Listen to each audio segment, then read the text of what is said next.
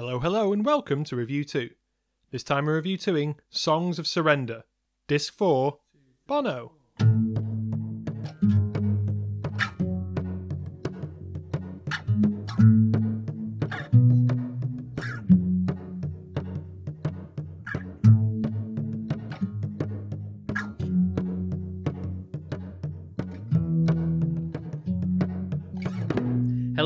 Welcome to another edition of RevU2. I'm your host, Tyler. Here with me, as always, is Jonny. Say hello, Jonny. Hello. We are two bespectacled U2 fans. We love talking about that too. And today we will be discussing the final disc of U2's Songs of Surrender, which is featuring Bono's face. Yes, it's the Bono edition. It is. Thank you, Jonny, for providing this week's reimagining of the RevU2 theme. Absolutely love it. Thank you to everybody else who's sent in a new version as well. Yep, it's a, a boring track done two or three ways now, so uh, I think that's as much juice as we can get out of that particular lemon. Yeah, speaking uh, speaking of lemons and juicing them, don't think there's much preamble to go with this. I think we've just got to go track by track. We've we've done thirty tracks so far, the first three discs. This is it. This is what it comes down It's to. gone by in a breeze, though. 30 tracks. we, we've done this in a very succinct way. Yeah. Um, well, we've not rambled on as much as we normally do, and I think it's a similar situation as with the last record. This one to me has some real high points, and no real. I'm just looking now. No real catastrophic missteps or anything like that. I mean, I'm, I'm being hyperbolic here, but obviously nothing is terrible that review. Uh, that, Nothing is terrible that Review 2 do. No, Jonny, I, I agree. that is definitely not true. Nothing's terrible that the band produces, and I like having stuff from them. I've said, I'll say it again. This is an Edge lockdown project. The Edge went a bit mad. He recorded a massive amount of stuff, got really into the production. Bono's along for the ride. Adam's around sometimes. Larry's not really here to be seen and probably not well enough to do full kit recordings of things. And this has thrown up some very interesting stuff.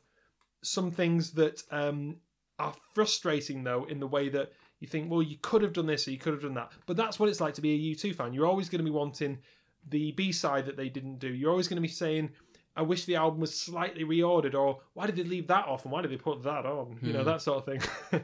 so, um, so yeah, let's kick it off then with or without you from a little known album from the 80s called The Joshua Tree. At 3 minutes 14. What do we think? First thing I heard was a nice alternative bass line. I don't know if it's new or an abandoned take from, from decades ago. That bit.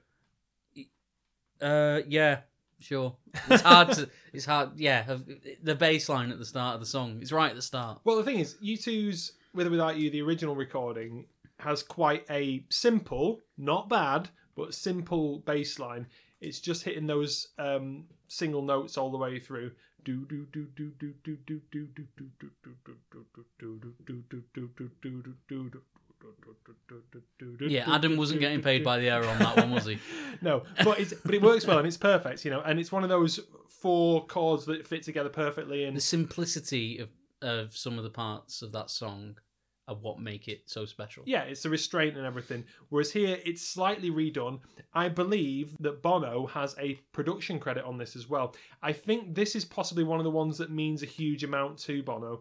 It was one of the ones that he did on his um, solo shows when he was going out doing a similar version to this with his long introductions and his illustrations. So you can tell he's he's invested in this, and this makes sense, I suppose. I was thinking about this as this is the Bono disc, and I guess that makes sense, or it can easily make sense because for for most songs, Bono is the nominal speaker or voice in the songs as the protagonist. Now we shouldn't make that equation, obviously, because it is a it's a piece of art, it's a song.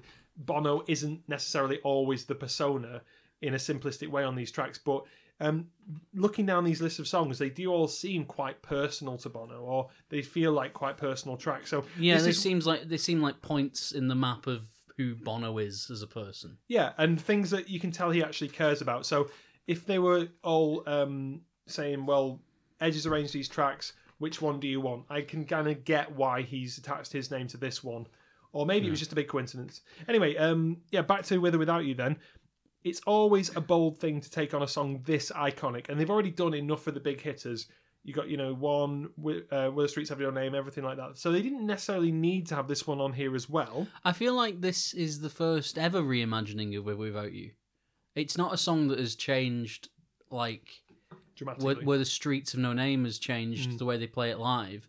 With or Without You's always been fairly down the line and quite Yeah. quite static. So a reimagining isn't the, the worst idea. That's true, actually. Yeah, thinking about it, that, that's very true. There's always been little additions and variations, particularly towards the end, Yeah. and then always the big moment of will he hit the the falsetto? I, I assume it is um, properly. Yeah, I, I think to your your average Joanne on the street, Mm. um, this is probably U2's biggest hit. yeah, I- I'd say this is the, the song most associated with U2 to non fans. yeah. I, I- I think that's that's not a controversial claim. So I was left wondering if by digging this song back up, not that it's ever really been left alone, but it's never been it's never been reworked. By doing that after thirty years, thirty five years, they risk questioning or challenging what relationship the listener has with that song in particular. A song that has been played at weddings and at funerals and you know celebrations, Mm. uh, uh, milestone occasions in a person's life. Halloween's. They they're up against the the relationship that you hold with a particular song. Yeah, it's a fragile thing that which could have been shattered if they'd done a, a, a bad version. The thing is, this is a really good version. I love all the production choices on it, and I, I, I, I was really happy to see this version. I think the changes that are made are subtle and interesting. I like that he didn't start off at 100 miles an hour, and I like the fact that he actually does step his voice up at the end. I felt there was a bit of a false start. Never mind starting at 100 miles an hour. it, it it it kind of didn't get going to me, and uh, for Bono, and I always do generally focus on the singing and Bono. It seemed like it was only really in verse two that Bono understood the character of this version of the song, this version of "With or Without You." Mm. Uh, I feel like there was, it it didn't feel the persona until that point. Verse two, it kind of kicks in. It's like I, I, I know what he's going for now, but before that, it didn't work for me. wasn't it your best mate Gavin Friday who like originally said to Bono when they had a different arrangement with or without you like you need to just hold off and not put the chorus in right at the very start because then you're going too fast. I think this I think that's right, but it reflects that idea of building up to something slowly. And eventually he it's does not that. It's not the build that I have a problem with. I don't think the performance is there. Yeah. The- I don't think the performance is very good until verse two. What about the performances that he's been doing? I mean, because we've watched this on YouTube. Yeah. What do you think about those? That's what won me over with the the one man show idea. Yeah. Um, not enough for me to go and watch it. I gonna say, didn't you that much, did it? but like, I kind of I didn't know what he was gonna do, and you hear Spring, Springsteen on Broadway was for me hilarious. I thought it it was so majestically misjudged, but people were along for the ride with it. They just they just they just believed you know Spring the the Broadway thing he did, the one man show Springsteen did. Do you ever watch it? No. It was on Netflix. It's one of the funniest stand up shows I've ever seen.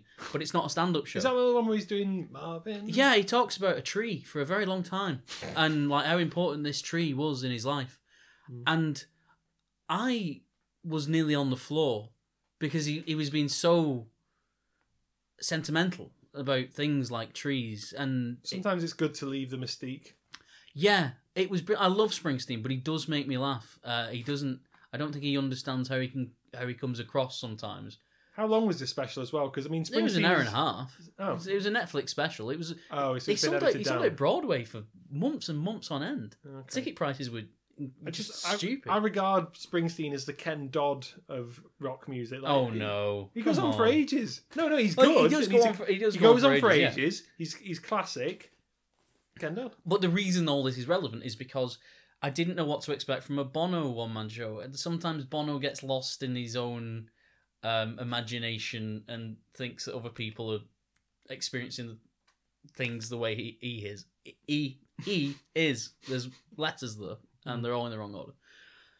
So I've said it before. He doesn't always sound like a human being. He kind of talks like a fictional character sometimes. So I didn't know how it was going to go with just a microphone and Bono on stage telling stories from his autobiography. Mm.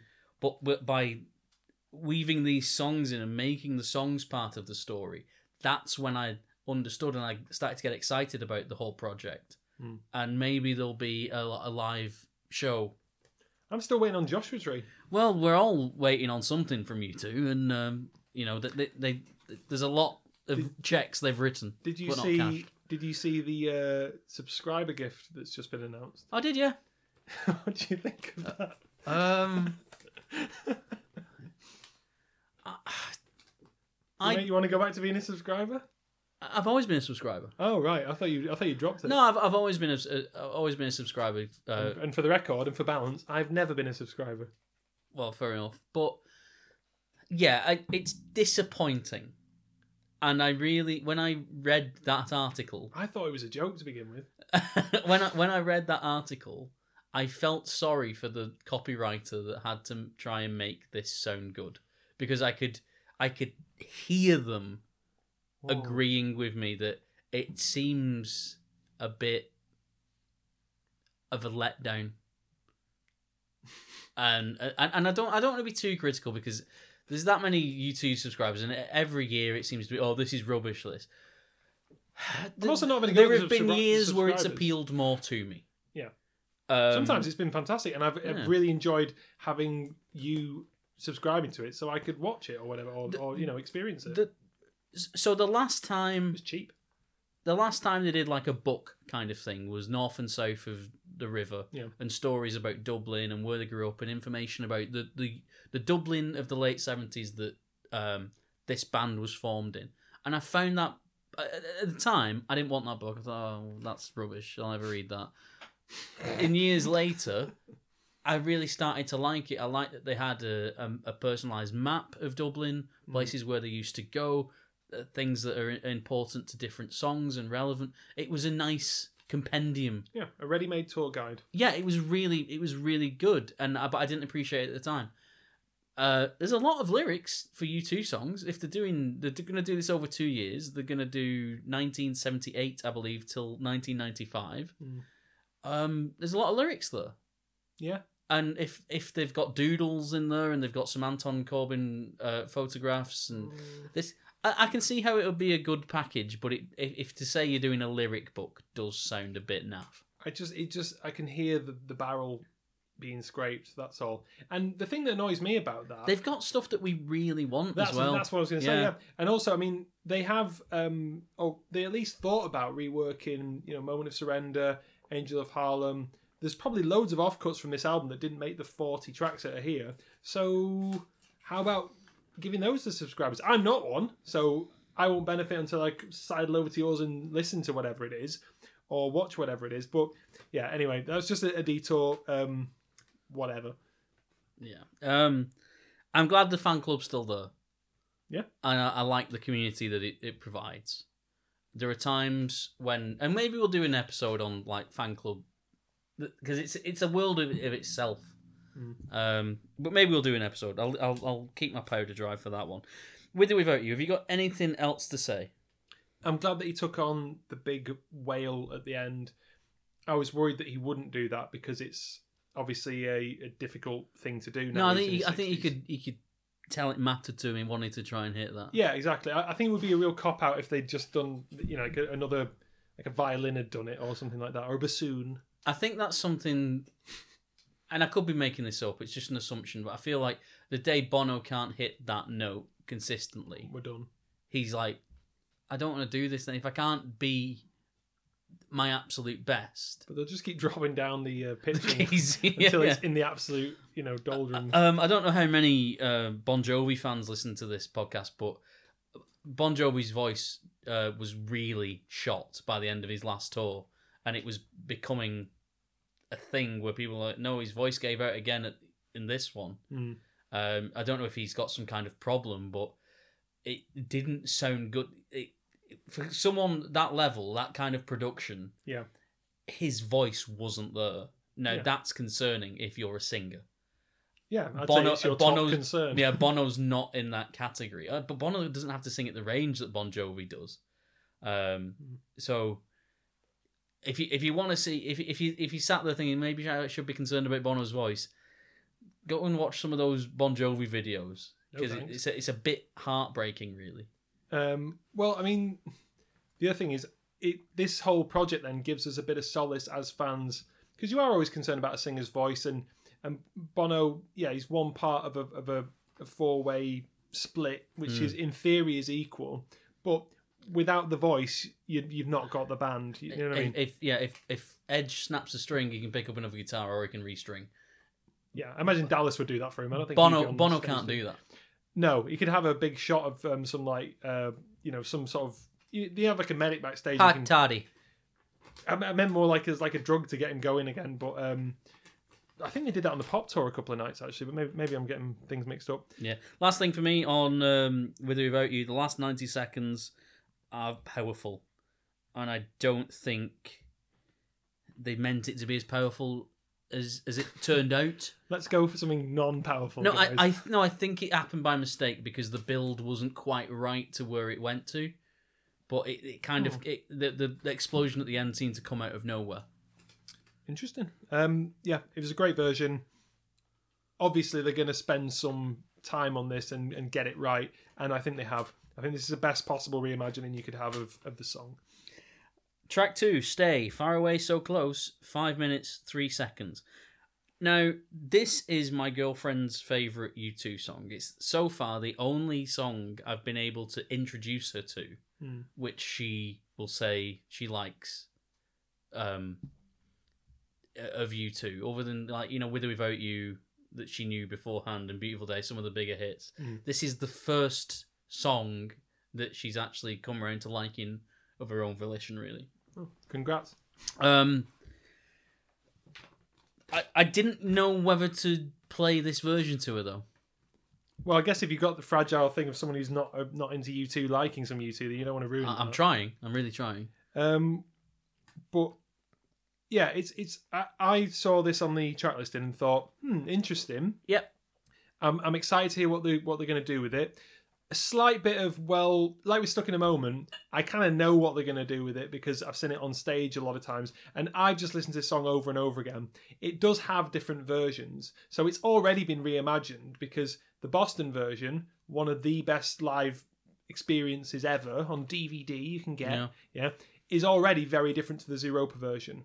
Uh, I love both Zoo of those. TV. Do you mean or the album version? I mean the album. Well, yeah, Yeah. the album version mainly. yeah, the album version, the Zoo TV version, the Boston version, the Berlin version from Innocence and Experience. It Yeah. all very different attempts at this song, Yeah. but all very good, high quality. So I was thinking, okay, is this literally just going to be like with Ordinary Love, where it's a nice song put down acoustically or a bit more acoustically, and you know, big whoop, who cares? But this is really good because it uses Bono's maturing voice probably better than any other, in my opinion, song on the whole 40 songs. It's very near to the ear, almost like weirdly, this reminded me of Million Dollar Hotel Bono. It Yeah, remi- there's- reminded me of Lou Reed. Yeah, well, yeah, and there's there's um there's a bit of Lou Reed, there's a bit of um Leonard Cohen at various points in this album yeah, as well. I Actually, can hear that. it creeps in. Um, but so so Bono's voice tick tick on this one because Songs of Surrender. I want things that justify reimagining, do something different, and the voice is very different. It has the weariness as well, which I think works very very well, and also lots of people like your girlfriend might miss this song without it being presented back to them if you know what I mean. Mm. It's in the middle of Zooropa. Not many non U2 fans are going to be like, I'll just get Zooropa down and have a listen to it, you know. And it's it's after some pretty experimental songs as well. So this is way more important to me that this song is getting back out there with a beautiful version of it than hearing um, one or any of the big big hitters. Um, I also really really like the guitar that Edge is using on it. The the production quality on this like phasery guitar, it's like dripping with phaser. It's beautiful Mm. and it's it just it, it every production choice I really like. Last thing I, I think is is good is that the the stays in this version are good, um, as in the chanting, really slightly changed in the in the melody, but really beautiful. And then there's also that moment where it almost sounds like breathing or something. Yeah. Yeah, it's it's very very It's- odd. It sounds like great. two versions, really. I feel like if you're gonna go mono, tono, bono, uh, then you should like that should be the Lou Reed version all the way through. Hmm.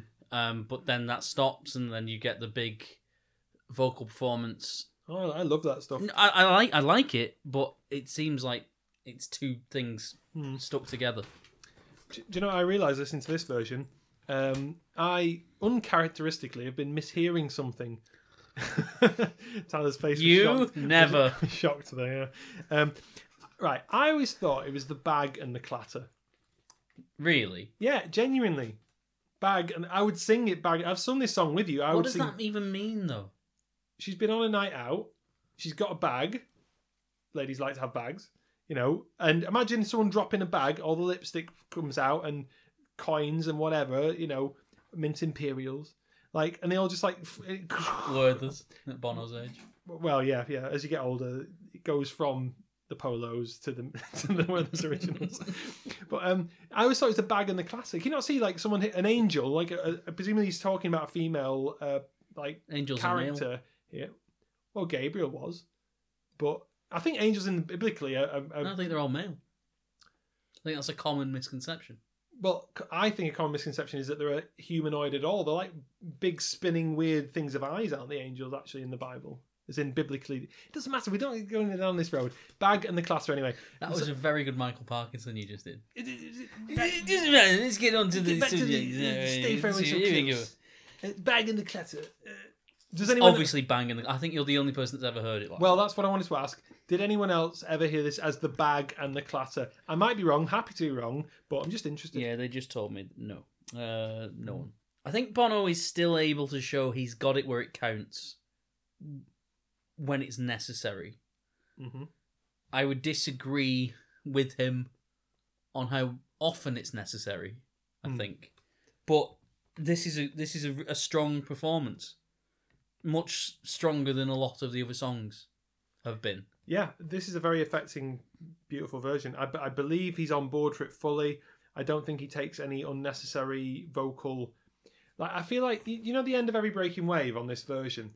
I really felt like he he thought I'm going to put this note in as long as I can put it in Hmm. to show everyone the pipes are still there. Whereas I don't think he takes any unnecessary. He's not showy offy on this. It's just great. No, I think he wants to just nail it. You know, he Yeah. really he wants to nail it. I did actually ask um, my partner, uh, my bird, um, which is what she's saved as in my phone, actually. Yeah, okay. Um, what she likes about the original. Now, bear in mind, she doesn't she doesn't do a podcast, and she you know she's she Really? doesn't, she doesn't that makes her somewhat unique in this world. she doesn't think about music the same way we do. Like she she thinks it's a bit weird that we sit in a room. Feels like you're digging yourself into a hole here, but go on. But, well, you know, I, I don't know. But she, I, I was asking her why does she like Stay? Mhm. You know, what is it? And um, she said it's it's. She said it's nice to listen to and it's not boring. She, I'm Tick, tick. amazed that anybody can find U2 boring, but she she seems to. It doesn't seem to appeal to her on that very primal level that it appeals to me. Has she heard Passengers? she would probably love Passengers. She likes she likes she really likes Radiohead. Oh right, okay, fair, Yeah. fair enough.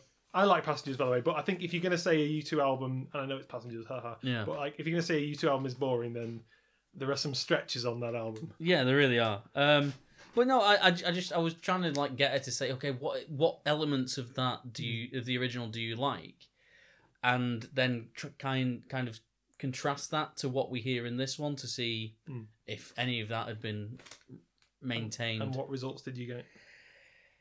I don't think she wanted to listen to a new version of it, so This is a very unsatisfying anecdote. it was yeah, it was it's, it's an un- unsatisfactory part I mean- of my. I mean- I called her into the room. I mean, it's a, In fact, I sent her a text saying, "Can I see you in my office?"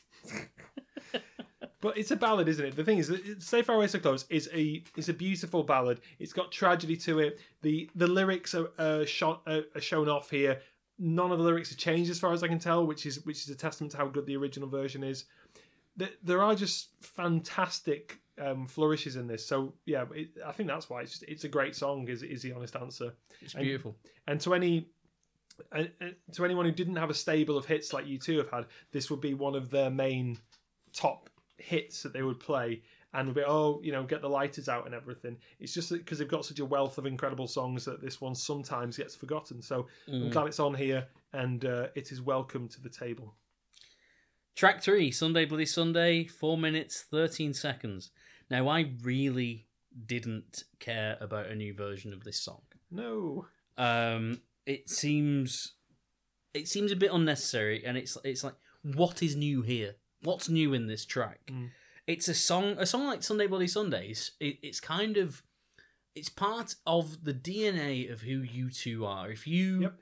if you were to describe U2's music to somebody or the appeal of U2 as personas, you would say, well, they can be, you know, they can be quite political and not afraid of asking the, you know, singing about the tough issues Mhm. uh, and raising uncomfortable points and sometimes splitting audiences, you know, through a song. And I think Sunday Bloody Sunday is everything that U2 are. Mhm. It formed the way they write music, the way they think about the world, politics, religion, passion.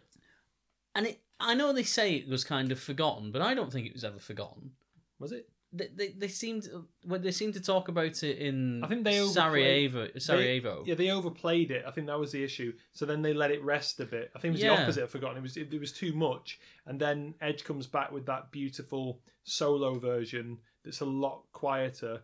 That to me is the most interesting reimagining of, of the song, yeah, and it doesn't need to be done again at Um, all. yeah. I think we we got a, another reimagining for I and E and E and I. Yeah, Um, so it's a, it's a little it's a little strange. It goes back to what I was saying. You know, you're risking taking a song that people have a strong connection to, and challenging that and changing that opinion. Um, so it was a bit of a weird one for me. It, I, I don't know. I, str- I really struggled with this, with this song. Well, c- can I say something negative and then something positive about this? Yeah, Right. My negative is this. Think about everyone, not just you, Tyler. Think about the album War. Okay? Yep. Right. Think about it track listing wise. Now we've got some massive heavy hitters on there. Yeah. New Year's Day, Sunday Bloody Sunday, 40 arguably. like a song. Well, this is the thing. Two hearts beat as one. Well, this is right, this is the thing, right? What's the one with the coconuts? Uh it might be Surrender, Red light. Red Light. yeah. Anyway, the point is, Red Light, Surrender, The Refugee, Like a Song. There's so much stuff that they barely touch at all. This isn't, this isn't like um, Achtung Baby where there's a rotation of songs. You know, like so. You know, um, Who's Gonna Ride Your Wild Horses? That, for example, came back into rotation. Um, songs drop in, songs drop, drop out.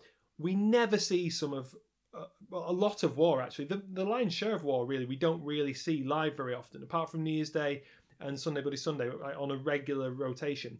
So what an opportunity this was to go back. And I'm not saying they have to do like a piano stripped down version of the refugee or anything like that. But if you're gonna have some things like Desire's been done and The Fly's been done, why not go back to something fantastically interesting like Red Light or Mm. or Surrender itself and just do something with it. So then when you look at Seconds. Seconds, yeah, great song. Yeah, I'd, Yeah. I'd take Edge, Edge doing a doing a nice acoustic version of that. But that that's the, that's my issue here. Yeah. There's if if I feel like if there was any kind of ear to the ground fan wise that was meaningful, This thing, I think there is is is the ground fan wise. well, fine. They, they think then they can make their own choices like do whatever they want to do. I've got no idea about how this all filters up or filters down, and frankly, I don't care. But there is such a thirst for interesting, going back to some interesting songs that we love, and I just think a couple more of those would be interesting. We don't need another version of Sunday Bloody Sunday yet again. Is is the is the ultimate point? I will say something positive about it in a bit, but go on, Tyler. Sunday Bloody Sunday is a powerful song. It has a meaning. It has an energy to it, and it can transform a gig. Yep. I'm going to use a professional wrestling analogy, Oh right? God, here we go. Which which will be very short, but in professional wrestling, which is a predetermined sport, entertainment thing. There are moves that a wrestler can do that they know the crowd are going to react favorably to. A rock bottom, A people's elbow. a pedigree. the A Stone Cold this might mean absolutely not absolutely nothing to you know some people but so there is there's a decision of like I know the crowd are going to react the way I want them to if I do this move. I can see where this is going. Go on. However, if I do this every match, the crowd reaction is going to get le- it'll you know it'll it'll plateau. It'll get less and less. Yep. If I do it on special occasions, Mhm. the crowd are going to go cray cray. Mhm. They you know, they're going to go absolutely banana, right? Yes. Using all this technical wrestling speak. Yeah, yeah. And I feel this song is such a big hitter that it needs to be used sparingly when it can have its full political effect. It can say what it wants to say. Big impact when it came out on the at the start of Joshua Tree. Yeah. No problem with that. I love this song as, as and it's an important song and everything. Just I just wanted to say that as a sidebar because I don't want my negativity to come across. Powerful performance, uh, innocence and experience. Yeah, very powerful, and um, Larry being a really key part of that as well, Yeah. which is which is great. So, so that's that's what I'm going to say. I, I think this one should have sat it out. Yes, I agree. Yeah. To extend your wrestling metaphor as well, right? I think there are certain moves that, although the majority of the crowd might not go crazy for, so like if we do take your wrestling analogy, right? People's elbow is a stupid move. Oh yeah. It's ridiculous. Ridiculous, yeah. It makes no sense at all. Okay, um, and but people go crazy for it because it's built up so much because The Rock is such a charismatic or was such a charismatic wrestler. But then you take your Dean Malenko, right, and they do something beautiful, technical, and only a few people in the audience are going, "Wow, do you see what he did? See what Dean Malenko did?" You know? um, and the thing is, that to me is is like a deep cut. Like like stick a red light on here. Obviously, your average, you know, Joe Bloggs, Jane Bloggs isn't going to be desperately hunting for that. But that's such an. In, in, they've not given us really anything here that isn't. Like, what's the most exciting thing on this whole 40 tracks for you? I mean, 11 o'clock Tick Tock, uh, It's songs like um, Electrical Storm. Electrical Storm and Who's Going to Ride Your Wild Horse. It's Even- even- something you know things that they don't you know dig out all the time. yeah. Even just- Vertigo, I find more interesting. You know, like hearing Cillian uh, Cillian Murphy's version. You know, after he slipped Bono some notes about how to really perfect the song. Yeah, exactly. I just um, I don't know. It ju- it it, it as as a the fan that I am, I there's just a couple of occasions here. I just want to throw out like like three or four different songs where I feel like if you're going to do a, a 16 track, fine, make it make it whatever you want and make it appeal to the most amount of people. If you're saying 40 tracks of reimagined things of apparently unfinished or things that haven't been You, salvaged, you have to make it interesting, and they didn't. Well, well, For, for Sunday Bloody Sunday, they didn't make it interesting. In my this for my money, they didn't make it interesting. I'd say they made it very professional on this one. Like so, um, actually, I like the. I feel like Bono has really got his head around how to do this now. In terms of, I mean, it's taken long enough. Even the way he's going quite high on the word tears, I really like. Um, I really like the percussion, the percussion that's used in here. I like how he's gelled things down at the end, where he's saying religion is the enemy of the Holy Spirit guide. I think this is cool, like, and it's interesting. It's just, it's just not, it's just not what I want though at all. Yeah. I just don't want another version. So, what what I would have loved to have seen in these forty songs, I would have loved to have looked down and seen. I know this isn't isn't necessarily likely, but sin. Uh, when I look at the world, promenade, three sunrises. It doesn't even have to go that obscure and deep, but just something. Give me one thing they've not touched for bloody ages, thank you, rather than Sunday, bloody Sunday again. the best I can say is I hope it comes round for us. But Doubt it. there's there's a lot of versions of this song, and I don't think this is one of the better ones. Track 34, Lights of Home, 4 minutes 20. I love this song. I'm always ready for another version of it. I love the live versions I've heard. I like the St. Peter's String version. Interesting reinvention of a song that's not even that old, and the fact that that was packaged with some of the releases of Songs of Experience. Maybe this was an unnecessary song to, to do, but maybe also they put it on because they want to show that they've still got muscular, powerful guitar led songs even on their later works, you Hmm. know. Something to match the vertigos of the world, that sort of thing. So um it's impossible for me not to sing along with the paired parts, you know, with the with the harmony bits. I think it's a really, really catchy song. Still feels fresh. still feels full of meaning for Bono. So if he has phoned in, or maybe he hasn't gone 100% on some of the other songs, this is one where I feel like he has actually done that. Um, so it's it's good. It's a good version. It's a nice alternate take. What do you think? For me, it's a little bit too soon since songs of That's the- experience. that's the issue, isn't it? Um, I'm still finding my feet with that song. While I like it, I'm still finding Free yourself. I'm still finding you know ways to you know look Be at it. yourself.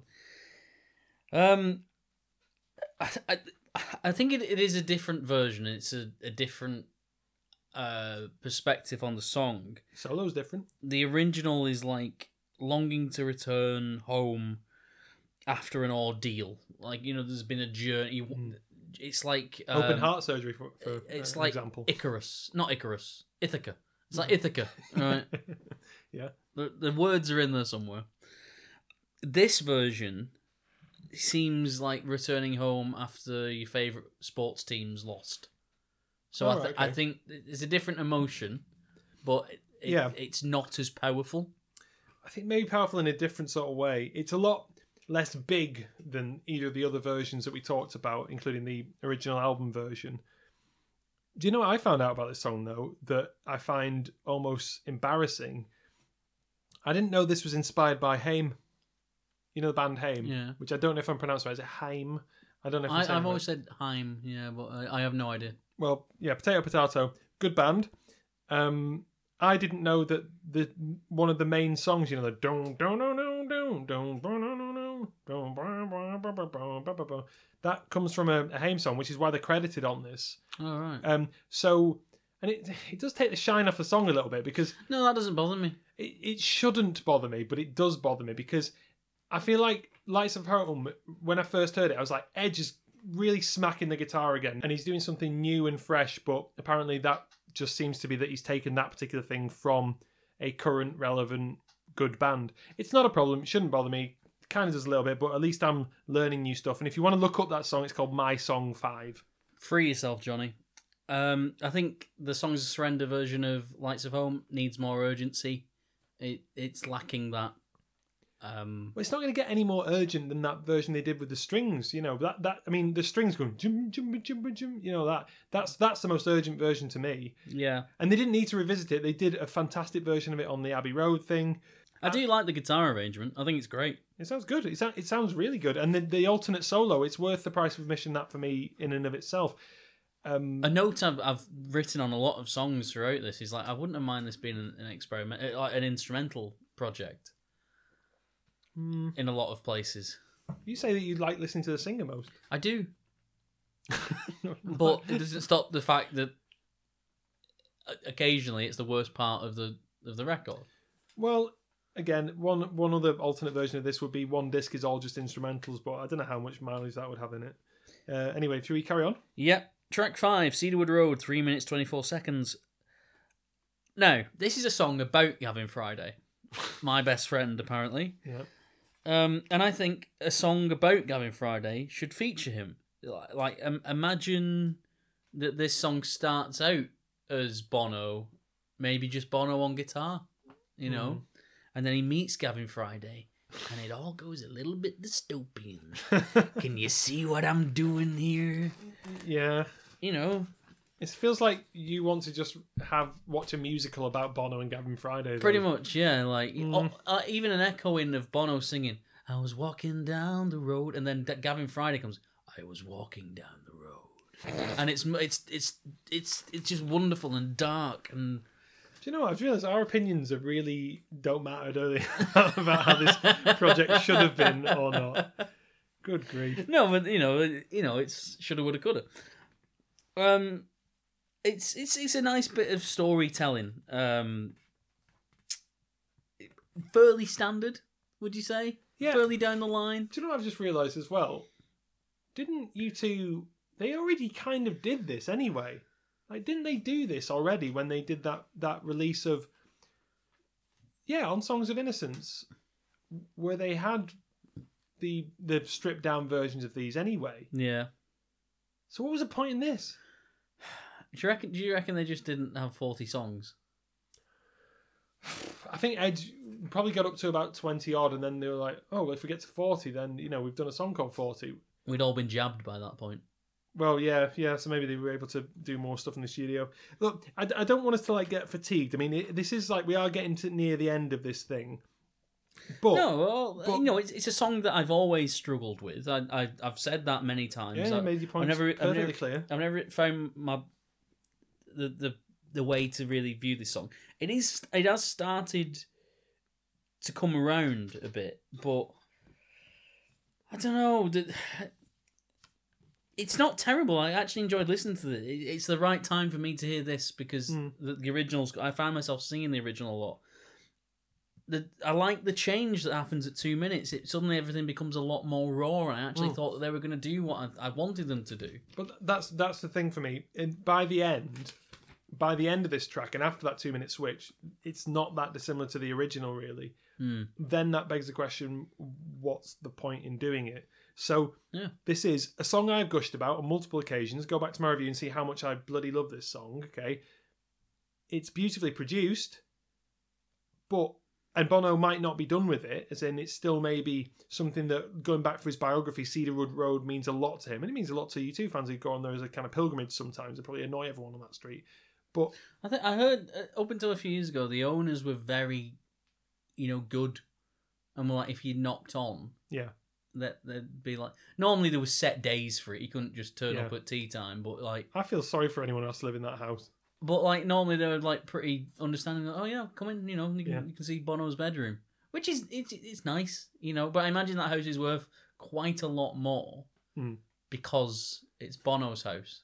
Well, yeah, and yeah, f- fair enough. Um, but So if that's the price you've got to pay, you know, you've got to give give someone a tour of your ensuite. you know. yeah, um, I can see that. Um, but it's just there's just not much to say about it. So in the end, it's not it's not that interesting of a project. We're four hours in, and you're saying we've not got much to say about it. Well, fair enough. Let's let's move on to um, track thirty six. I will follow three minutes forty. Another song that I was kind of surprised by. It's maybe it's quite obvious to some people, but it's not a song that's been reworked to death. No, it's it's always been fairly similar. I mean, like you take the pop version for example, it's different insofar as the Edge has put a little phaser effect on it, but they don't really rework rework it that much. This sounds amazing. It's played perfectly, hmm but that's my problem because "I Will Follow" was a very rough and ready, raw song to Yeah. begin with. For which Bono wrote the main riff, apparently. They've If you listen to mastered- Bono's autobiography. Oh, really? Right. Well, he said that he was he just grabbed a guitar and was trying to get across to the band. I imagine this is a lot of mythology around this, but in Bono's telling, he's trying to get the trying to wrestle the band into the future, something that isn't quite punk but isn't just grandad, um, you know, rock. Yeah. And he picks up a guitar and was just hitting it over and over again. He said he wanted something that was just monotonous and striking and electric. And this is what he came up with. Mm. Edge was struggling with an A minor chord. Larry had his sticks the wrong way round. Yeah. Adam was styling his hair in the mirror. Then Bono walked in, picked up a guitar, and it was it was like God walked through the room. Yes. Yeah. Is yeah. that how it comes across in the book? Mm, not dissimilar to that, to be honest. Okay. Um, but uh, but yeah, I, lo- just- I love Bono. He's a cheeky chap. he's a cheeky lad.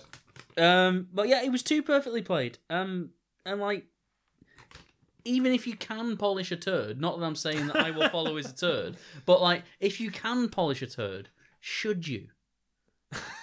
you know, If we were doing the version of the intro where I drop in quotes from the episode, that would definitely be one in there. Um, I don't know how to answer that question, but this isn't just a polished turd; it's a reconstructed turd. Um, it- it's, a not gold gilded turd. it's not a turd. It's not a turd. Let's just get that out of the way. It's not. no, it's a no, great no, song. no, the song isn't. A, a, but like, it, it this the the the power of. Uh, I will follow is they're 18 years old. You know they've not got a lot of money to spend on production. This is as good as they can make it sound, uh, and there's a charm to that that I want to hear when I hear I will follow. I don't want to hear a perfect version of I will follow. Yeah, and also this is one of the ones that is most strikingly rewritten in terms of lyrics. So we've got, for example, I was on the outside when he said you needed me. Fair enough. In the mirror, a reflection. Um, a boy tries hard to be a man. His mother lets go of his hand. The gift of grief will bring a voice to life. I think this is a reason to do this song because it is different. It's it's acoustically rendered, but it's him looking through the other end of the telescope, the other side of experience. All the other cliches that I keep saying about basically Bono is older, and him saying the gift of grief will bring a voice to life. So that's not him saying that he's going to follow Iris from that bewildered, youthful, how do I process this grief sort of thing. It's him saying, Thank you in a way that you were that much of inspiration to me that I could follow that and turn grief into something better. It's a way of interpreting the life cycle. Hakuna Matata. Wait, no. What a no. wonderful phrase. No, yeah, I'm not thinking of that. I mean the circle of life. Yeah. Yeah, they're both wonderful. Or, or as. Elton John sings these days. This time. Circle of life. Mm. Um, yeah, this is an interesting one to lay side by side, I suppose, with the with the original. These bricks and stones are not my home. To be lost is to be found. I'm, there's a little bit of the Sphinx here from Mystery Man creeping in. That whole ah, in order to be found, you must be lost. That kind of stuff. But um, I like these reworkings. I, I don't see it as sacrilege. I think it works well. Do or do not. That is not try. Who's that? It was an attempt at Yoda. I can do a better Yoda. Hmm. Do or do not. That is not try. Yeah, I I'll think do. I think you're gonna say follow. I will. Like, that would kind of sort of make sense. Just you're going to edit the first impression out. Uh, we'll see Okay. how I feel. Right, let's move on. Here we go. Track seven, Two Hearts Beat as One. Another song that is I could sell the album to me. You could sell the album to me purely on this track. Yep, this is another one of those ones which cast your eye down that initial 40 and that one stands out and you think, great, something that hasn't been done to death. Yes, it was a single, but they've only fleetingly revisited it occasionally. A couple of live, interesting versions of it, which is a bit of an indication that they feel there's some mileage in here. Um, and it's not that much of a surprise, though, that it's been reworked in this fashion because this was one of those early U2 songs that actually got a dance remix. Yeah, very it early did, yeah. before the nineties. Um, I've got it. it, reminded me of they. Um, there's, there's the Kevorkian, and I might not be saying that right, but there's lots of different remixes that I remember listening to off different bootlegs. You know, it's like, and it goes heart, heart, beat as one, Yeah, yeah. that kind of thing. And it is, it's very, very odd compared to the original, which is a bit more romantic. And this was years before your big yams and your Justice. Yeah, exactly. Um, so it's not that surprising this has been reworked into a dance classic. Well done, The Edge. Give that lad a round of applause and a garland for his, well, not his hair, Yeah. but you know, his head. No, it sounded like a '90s version of of Two Hearts Beat as One. A good song is always a good song. they, they even even you two and and and David Brent. no even Forever. forever. even Bono and the Edge messing about in the shed in lockdown can't ruin this song. Well, I think this is. Ju- I think this is just. Um, this is just Edge, isn't it? Really. Yeah, it, it's there's so much going on in it. There's so much I want to come back and listen to. Mm. There's there's so much enjoyment, and I, and I'm I'm gleeful. It's it's four minutes eight. It's one of the longest songs on the album, and I, and I I want more. Yeah. Like with uh Desire, they they did it under three minutes, and I think that Yeah. was just about right because you don't want to annoy people. Yeah. Peace on Earth. He got called for his tea. But I could have taken another four minutes of Two Hearts Beat as one. It's just a, it's just a funky sound that I want to listen to, hmm. and, And it's, it's everything I want them to do. It's fun as well, which is which is. I mean, they do get with all the Anton Corbijn photography in black and white and miserable faces. Sometimes U2 can get mistaken for not a dour band like the way Radiohead get mistakenly called a depressing band. Sometimes too much focus on the emotional impact. well, it's sometimes just too too much focus on like looking solemn, looking out at a beach. You know what I mean? Or across a desert, or that sort of stuff. Whereas I, I like the fun of this, and this is Edge having so much fun. Yeah, it sounds it sounds fun. You know they're having fun. There's confidence in this. Mm. Um, uh, use this as inspiration for the next album. Yeah. Make the next album sound a bit more like this. Well, speaking of confidence, I mean, this is funky, it's dancey, Edge is having a lot of fun. Maybe Edge and Bono's time hanging out with Confidence Man will bring them up to that I next would level. love it if they'd done something in the style of Confidence Man. Be interesting. And, uh, if you are listening to this point of the fourth episode of 40 songs, well done. can you please get in touch if you're also a fan of Confidence Man? I don't know if that's just a me and Jonny thing or if, if uh, the, the YouTube community I is think I taken posted. to them. I think I posted about how I, I thought Confidence Man had. I mean, there's the obvious links, the fact that they featured on things, but um, I think I posted about that, and there was a, a decent amount of uh, traction. Uh, I think there's there's a nice Venn diagram, but I also think that Edge and Bono are not going to be dancing around um, like Sugar Bones and Janet Planet anytime soon. That's a shame. I mean, well, yeah, but their knees just couldn't take it. um, after that, they might need a miracle drug. Do you know what I accidentally wrote when I was writing this? Miracle Drunk. Well, I it mean, could be could be the title of my autobiography. uh, yeah. I mean, you know, alcohol is a drug and uh, should be used responsibly. I mean, Pe- Penguin haven't been you know hammering down the door for me to write it, but No. who knows? Uh, three minutes thirty-five. No one cares, Jonny. Uh, this takes a little bit of time to slide into the usual melodies of the song. They purposely seem to have been going with something a bit different at the start. So obviously, Miracle Drug, the original version, starts off with those very simple but in- just instantly iconic notes, whereas this has kind of a build up to it, and then the main riff sidles in.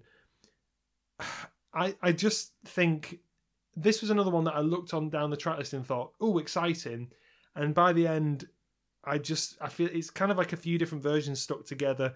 I feel like if anything, they should have gone with the less is more approach. Get intimate uh, Bono back, get him to do the whisper in the ear. I, I, it's the pace is all over the place. It's sometimes up and sometimes down. The percussion comes in, then it comes out. It's It's not how I would have reimagined this song. I just yeah I Yeah. Um, it's still really fun to sing to. Uh, I, I, I did it did get me. Um, I, I think it, it is a more middle of the road interpretation of the that's song. the problem. I say go go super quiet or I don't know do do a Kraftwerk version of this or something. I feel it gains confidence as it goes on. it, do you know what? It's the percussion dropping in and out for me, Yeah. and that's not a pop at Larry because I, I assume um, this is Edge programming it in. but- Larry didn't know it was happening, baby. Larry wasn't there. well, I'm sure he's got other more important things to to focus on and and to you know recover himself with. There's there's genuinely zero criticism of Larry about this whole project, but. You can't criticize him if he doesn't want to be involved. He doesn't want to be involved. Done. well, I, I think he probably was involved on some level, but I we don't know. And but also, it it doesn't really matter because there's more important things, and this is just how it shook out, you know. And uh, again, it's an Edge project. Yeah, Larry seems to always be, have been about like reinvention and you know what's going on, what's the purpose, what are we doing here. I think he would be. He's always a good person to say, "Why are we doing this this way?" Which is always a, it's a great question to ask that. Yeah. Which a lot of time people d- don't ask that of their leaders really. So yeah, Um. Yeah. It it felt long at three minutes thirty five. It felt like it overstayed its welcome a little bit.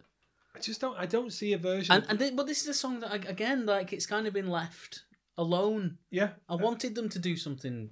Well, with like, like we said with like Walk On and a few other ones that felt like, oh, this song, it's a nice old friend kind of song, and maybe they felt they hadn't got it right. But Miracle Drug on the record, I don't see how it can be reimagined in any way, unless it's radically reimagined that isn't that is that's No, I. I see. I see Miracle Drug. It, although it is um, an album track, it's a deep cut. Effectively, I see it as a. The, it's got the same power as.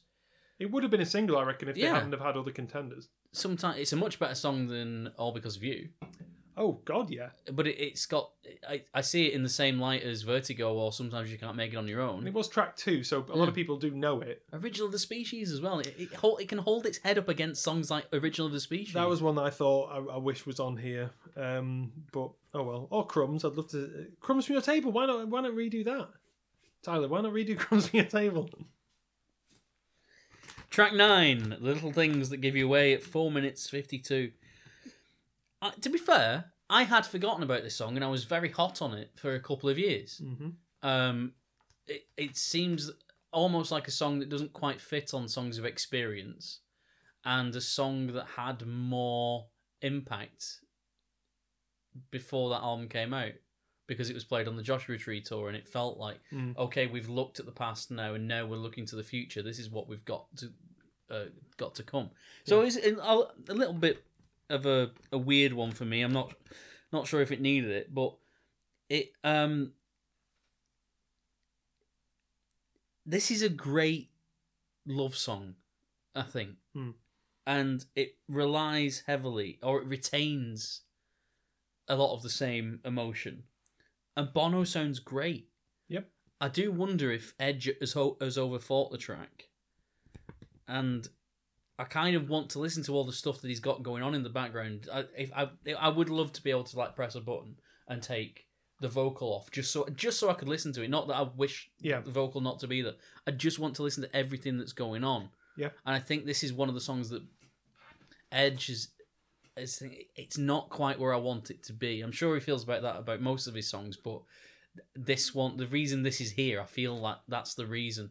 He Mhm. wants to get something right that he feels he didn't the first time around. Yeah, and there's a, there's definitely a big departure because the original has this incredibly edgy sounding, like typical at the edge delay sound on the on the original. It has the that's that streets have no name thing coming in that that sort of huge sound. Here, that's replaced with some intricate finger picking, which is which looks really really which sounds really good. Um, this is I agree with you. This is one of For me, this is one of the finest mature U2 songs that's been written, and this is partly why I I really like the little things that give you away because it shows that they've still got a huge amount of gas left in the tank at the end of their life, and they've got important things. To, I mean, they're only sixty, but they're, they're at the end of their career rather.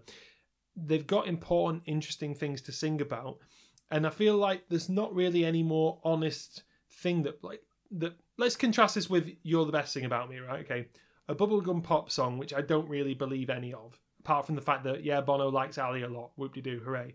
Sweetest thing. We've already heard this, right? But take that and compare that to when he's talking about, you know, when he wakes up at four in the morning and he's covered in fear and everything. Like all that rings really true to me. I think Hmm. Bono now is thinking, especially with his with his brushes with mortality, he's like he's thinking, crap, I am actually going to die at some point soon. Mm. What am I spending my time on? What am I leaving behind? What can I say as an artist? And this is what comes out. But it's the change of perspective about the song that I find interesting. So the, it's the little things that give you away is something that Bono, sorry, Ali said to Bono about Bono. Mhm. And a lot of the perspectives for U2 songs is what Bono sees, thinks, and feels about other people. Yeah. So you've got the um, wake at four in the morning. You've got the the ideas of loneliness, of existential terror Mm. hitting him when he's down. That's him, and then the chorus is him trying to remember the advice that his wife has given him. Hmm. So it's an interesting, like, slight turn. Yeah. You're seeing things from Bono's perspective while he's remembering a little nugget of information that might just change the way he sees a few things. Yeah. So I like that, and that was still able to come across in this version. I don't think this version lost a lot, I think it's gained some things. but I don't think it's been long enough for them to really reimagine it. That's the issue. Yeah, that that's the main issue, and it, it's also it's a song that begins with Edge sat on the piano, minimal percussion, and only at the end becomes a big song. So it's kind of sounds like a Songs of Surrender song already. It's a real story. It's I I like it. It's a, it's a favorite, and I was glad to be reminded of it. Yeah, yeah, yeah. I mean, look, in the in the whole pantheon of, of, of forty songs, I'd say this is one of the better ones. But essential, no, not right now. Um, not not completely. It's always good to be reminded of it though, and how um, how I think songs of innocence and songs of experience could have made one really really incredible single album. But anyway, that's a, that's a story for another day. Here we are, track ten. Yo, Adrian, we did it! We did it! We got there! We did all forty songs. Good grief! Have you been watching Rocky recently? No. um. So well done for getting this far, guys. It's Yes, forty. and they start. You remember what track one was? One. You know what track forty is? 40. Clever. What, what does that mean? Frig all. I've just put it losers. Well- it's so obvious. It's got it's yeah, it's got a nice little symmetry to it, fine. I mean anyway, the, so th- this is That's it. It's, Yeah. it's boring, isn't it? no, it's not boring, right? So let, let's try and give this a fair crack, right? So from the distance of 40 years 2023, 1983. Eh? Yeah, 40 years of this song. Well done. Yeah, well, that's interesting. Maybe. Um, there's not. there's- It's certainly a fact. It's certainly a fact, and there's no disputing that. Um, look, there's no other way to end this. I love it when U2 finish with 40, and if they don't finish with it, then the crowd It does. feels right, doesn't it? yeah, exactly. And th- there is. I, j- It, it would be like having a party without cake. yes, exactly. yeah. Um, a fire without wood. Although there is gas. Um, anyway, like. You, when you A gin without tonic. Yeah, I mean, you, your life is is going probably wrong. I think if you're having a glass of gin without any tonic in it. So there's when you leave a U2. This is what this reminded me of, and maybe this is just a personal memory. But when you leave a U2 gig, and everyone, whether they played it or not, is singing "How Long" to sing this song.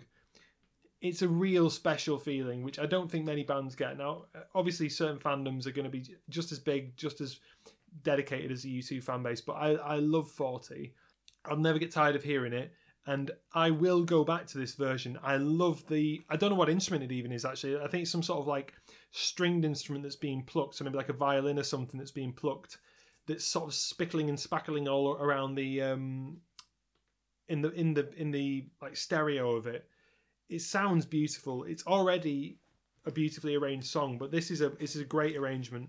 Um, and from the distance of forty years, he's not going for the huge, big, straining vocals of his youth. He's just going for something a lot calmer.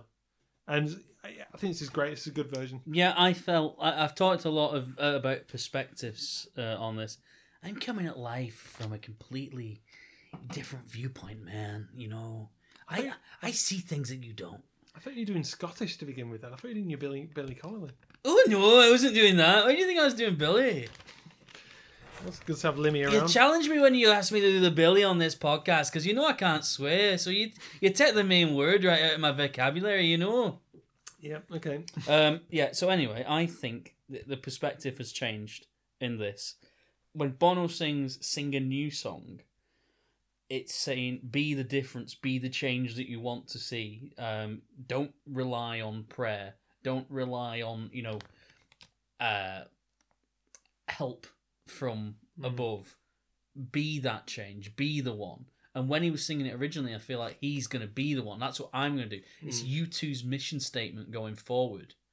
We're going to create the world we need to see. hmm Now, looking back on it, it seems regretful. Like, yeah, the idea might have been right, Mm. but maybe the action wasn't always correct.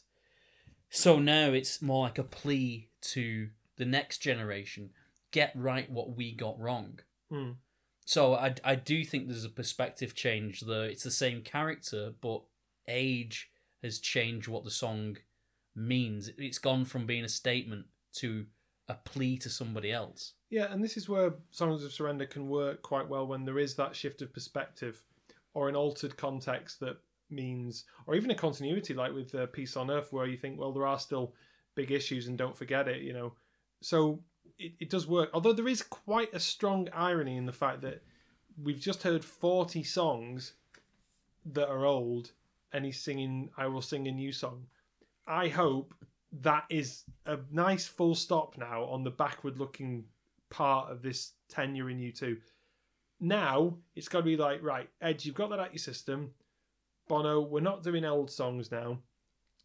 Pack away all of the um, Achtung Baby and uh, All You Can't Leave Behind um, regressive tour stuff.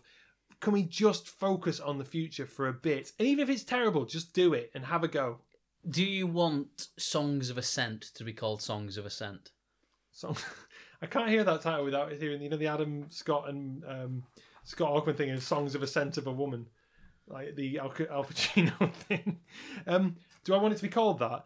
I'm, oh, the I'm, scent of a newborn baby's head. I'm, I'm, I'm fed up with songs of, to be honest. I, I don't. Yeah. Think, I think. I think even William Blake is going to resurrect himself and go, "Come I- on, Bono." I think they've played their hand with that now, and it's just like I want this chapter to yeah, to end because if the if it doesn't and Songs of Ascent does come out later this year or next year, Mm. that means it's been going on for over a decade. yeah. That would be the longest period in U2's career. and like I don't really know what we gain by saying songs of. Like, it's a nice little thing to tie together songs of innocence and experience, but that's it. We don't need any more of this. We really don't.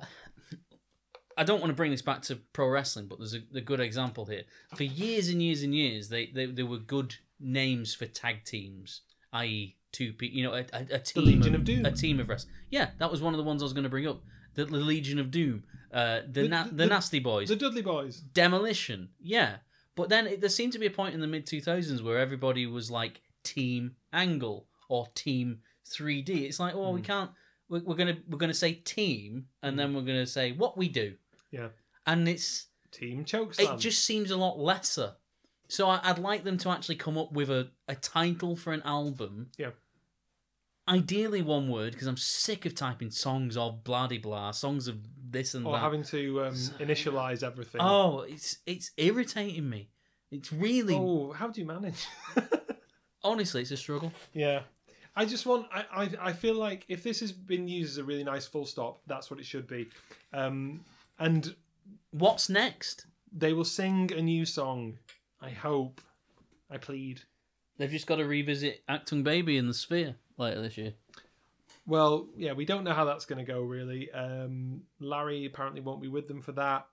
You guys already know all this stuff anyway. Yeah, I was disappointed that Ronnie Vannucci Jr. didn't get the chance to play with them because I, I feel like that would have meant something to him. Yeah, but maybe maybe it's better to have someone who's who's lesser known in their own right. You know, Perhaps. Yeah. Uh, right. So, I mean, what have we learned, Tyler? After after oh, wait, well, well, slow slow your horses. Oh, a dirty day. Dirty Day and Sweetest Thing. I wonder if we'll agree. We've been doing a lot of snaps together recently with this. We have, yeah. And while Tyler's pondering, can I say thank you to everyone who got in touch with all of their um, their input? Uh, Tyler put out that tweet looking for research, and it's been great. Basically, how many people have responded to that, and just to get a, an idea of the sheer diversity of opinion there is on this album. Yeah. So cheers for There getting- are no right answers. This is just an honest reflection of how we feel.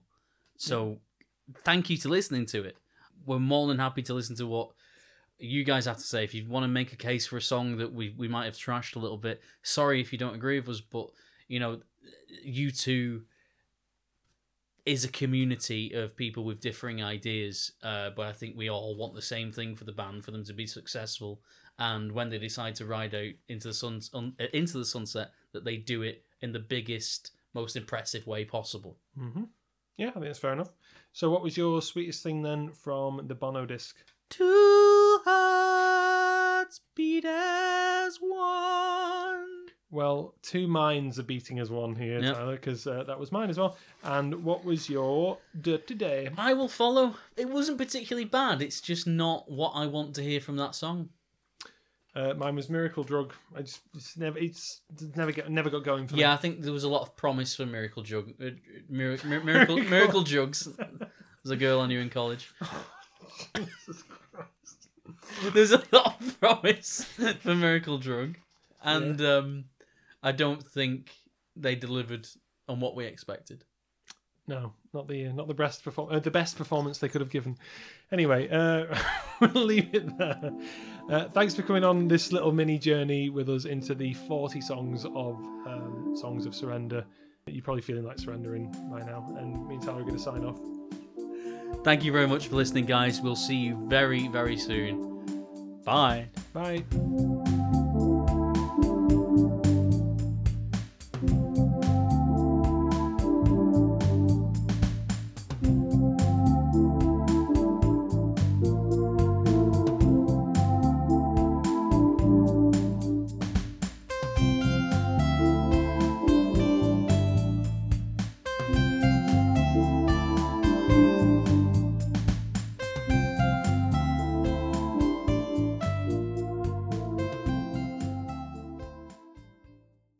Thank you for listening to RevU2, the U2 podcast. If you'd like to get in contact or for more information, please follow us on Twitter at REV underscore U2 or on facebook.com forward slash REV U2 For those rebel type guys, why not email us at review2contact at gmail.com. RevU2 was presented by Jonny and Tyler.